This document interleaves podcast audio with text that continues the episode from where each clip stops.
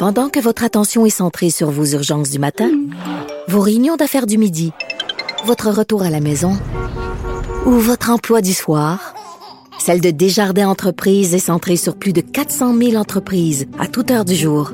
Grâce à notre connaissance des secteurs d'activité et à notre accompagnement spécialisé, nous aidons les entrepreneurs à relever chaque défi pour qu'ils puissent rester centrés sur ce qui compte, le développement de leur entreprise.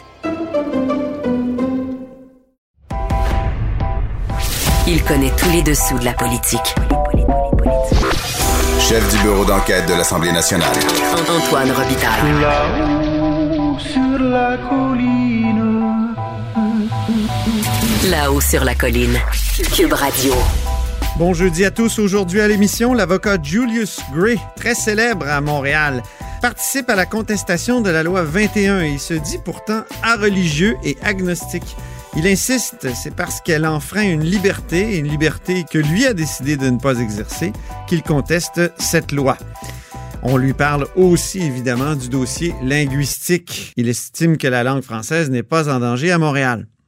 Mais d'abord, mais d'abord, parlons du secteur hôtelier et de l'aide annoncée par le gouvernement Legault.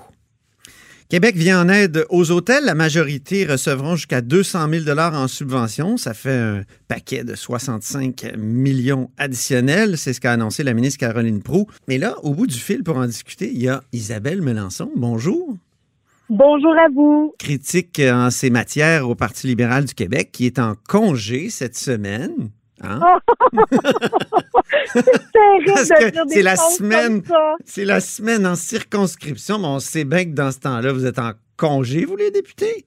Ah, si vous le saviez, M. Robita, puis vous le savez, je le sais que Ben vous oui. narguez un peu, là. J'ironise, j'ironise, euh, oui. Oui, tout à fait, tout à fait, parce qu'on a beaucoup, beaucoup de travail dans nos comtés. En tout cas, puis moi, je suis une fille de terrain. Alors, euh, je suis, euh, j'essaie d'être partout, puis principalement d'aider les banques alimentaires, là. euh, tranquillement, on essaie de s'organiser pour la saison, la saison des fêtes. puis honnêtement, ça, ça, ça augure pas bien actuellement Ah non, hein? les banques alimentaires. Non. Ah oui, euh, comme, que- qu'est-ce qui vous fait conclure ça? Ben écoutez, euh, pas plus tard que dimanche, j'étais à la guignolée, mais c'est une guignolée où on faisait pas de porte à porte comme les autres années, hein, Ouais. à cause de, de la pandémie.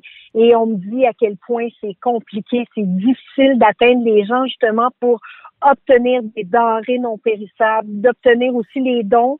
euh, des gens parce qu'ils sont difficiles à atteindre. Donc, euh, malheureusement, la demande est à la hausse et les dons ne le sont pas. Donc, euh, on va avoir une, euh, une période des fêtes qui va être difficile.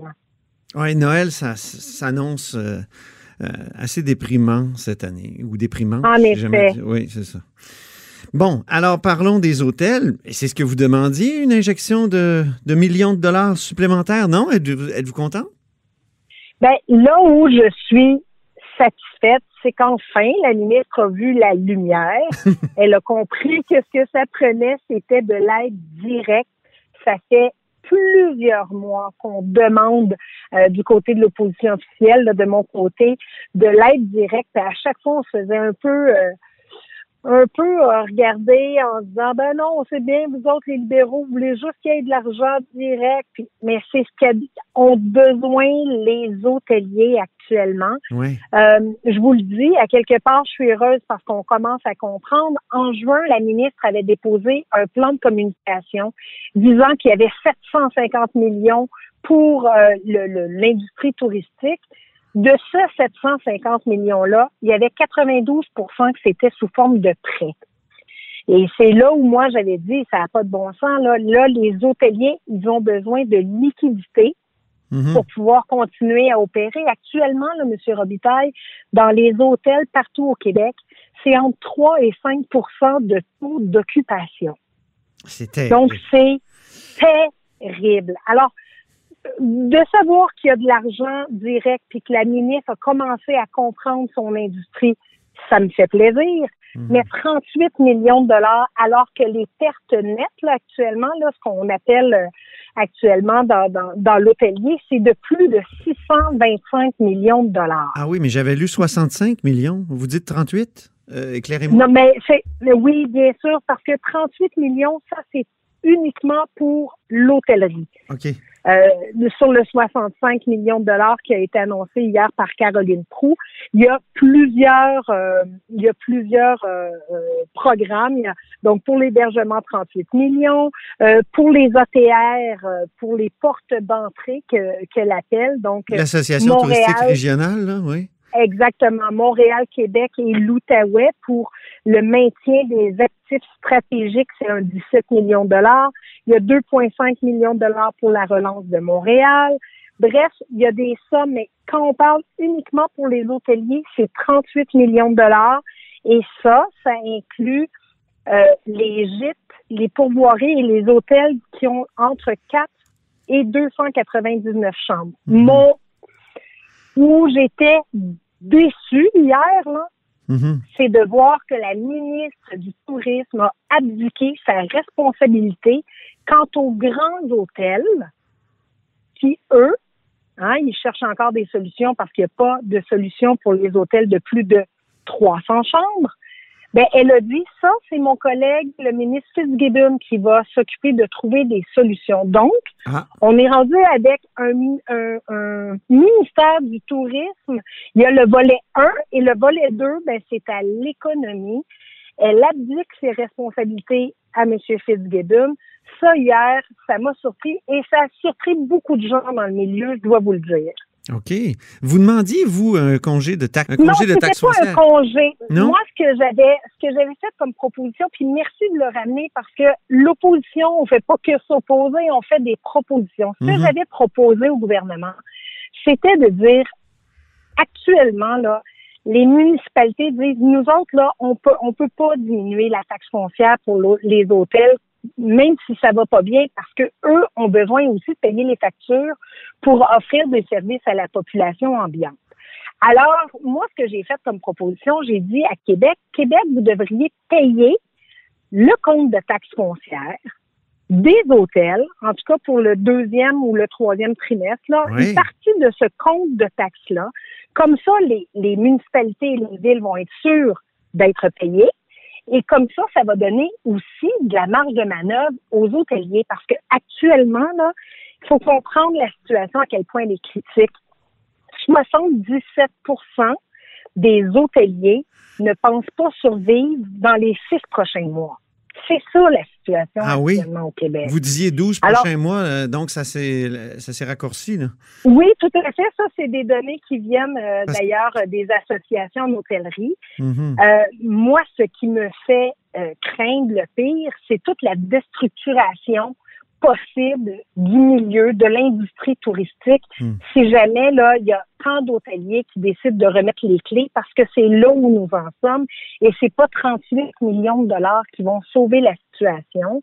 Euh, je comprends que la ministre a vu que ces programmes qu'elle avait présentés euh, au mois de juin ne fonctionnaient pas, est en train de retravailler là-dedans, mais on n'a pas la marge de manœuvre nécessaire actuellement pour sauver l'industrie touristique. Et d'ailleurs. D'ailleurs, je vais me permettre une petite parenthèse, euh, Monsieur Robitaille. Allez-y, allez bienvenue. Merci. En tourisme d'hiver, hein, la ministre ne cesse de dire là, il faut penser, il faut, faut avoir un peu d'anticipation. Je vais vous dire qu'il y a une autre crise qui s'en vient. C'est celle de la motoneige. Ah, la euh, motoneige. À chaque année. Ben, oui, mais cette année, je vais vous dire, le problème, c'est que en zone rouge, les relais de motoneige, donc ceux qui assurent la sécurité, hein, ceux qui permettent euh, justement qu'on puisse avoir euh, des ondes cellulaires dans les relais où on peut se réchauffer, ou s'il arrive un accident, on est capable d'appeler des secours. Mais les relais de motoneige actuellement se sont fait dire, mais en zone rouge, vous pouvez pas ouvrir votre salle à manger. Et c'est comme ça qu'ils sont capables de faire leur paiement, eux autres aussi, de coûts fixes, là, de mhm. chauffage, de main-d'œuvre. Et là, la ministre leur a dit, ben, vous pourriez ouvrir gratuitement, là. Dans le fond, ouvrez, là, puis vous pouvez pas servir de repas. Donc, ils sont pas capables de, de recevoir le paiement juste du service qu'ils vont offrir. Et s'ils n'ouvrent pas, vous comprenez que ça peut compromettre complètement la saison de la motoneige cette année. Oui, oui, oui. Ah, ben c'est bon, ça va être plus de monde qui va se mettre au ski de fond. Ah, ben ça, C'est bon pour la forme, puis euh, ça fait moins que de. Vous aimez le Non, mais, je- Isabelle, ça sent tellement mauvais, le- la motoneige. Ah, c'est épouvantable. Je sens que je vais recevoir des courriels. là, ça va être effrayant. mais moi, je veux juste quand même vous rappeler. Je là, comprends que c'est une industrie plus- importante. Oui, c'est ça qu'il y a plus de 200 000 immatriculations de motoneige au Québec. J'ai hâte Ça en qu'il soit électrique. motoneige Isabelle. quand on y pense. J'ai juste hâte que ça soit électrique. Hein, Ah ouais, ben moi aussi.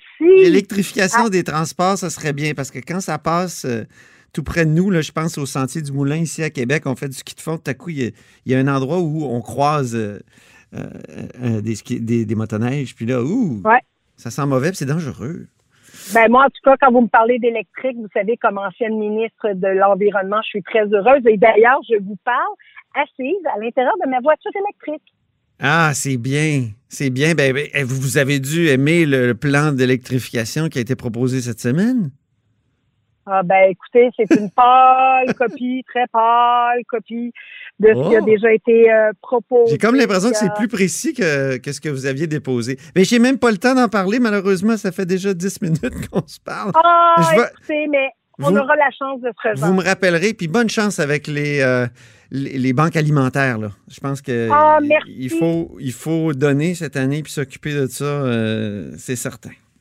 Il faut penser à ceux Oui. et à celles qui n'ont pas le privilège que nous, nous avons euh, d'avoir un emploi, d'avoir Ouais. euh, des milieux euh, des milieux stables. Donc, euh, oui, donnez généreusement, s'il vous plaît. Puis, je vous, ceux-là qui ont les moyens, pensez aux hôtels, pensez aux hôteliers, pensez à aller vous réserver une petite nuitée là, avec, euh, avec votre amoureux, votre amoureuse. Euh, faut les aider, nos hôteliers, on les aime. idée, ça? Ben oui. Alors euh, voilà, c'est un appel, euh, c'est un appel, euh, un cri du cœur aussi que je fais pour les hôteliers qui travaillent très très fort et, et, et qui ont fait la réputation du Québec partout à l'international, sur la scène internationale. Merci beaucoup, Isabelle Mélenchon, critique du Parti libéral du Québec en matière de tourisme, entre autres. Au plaisir.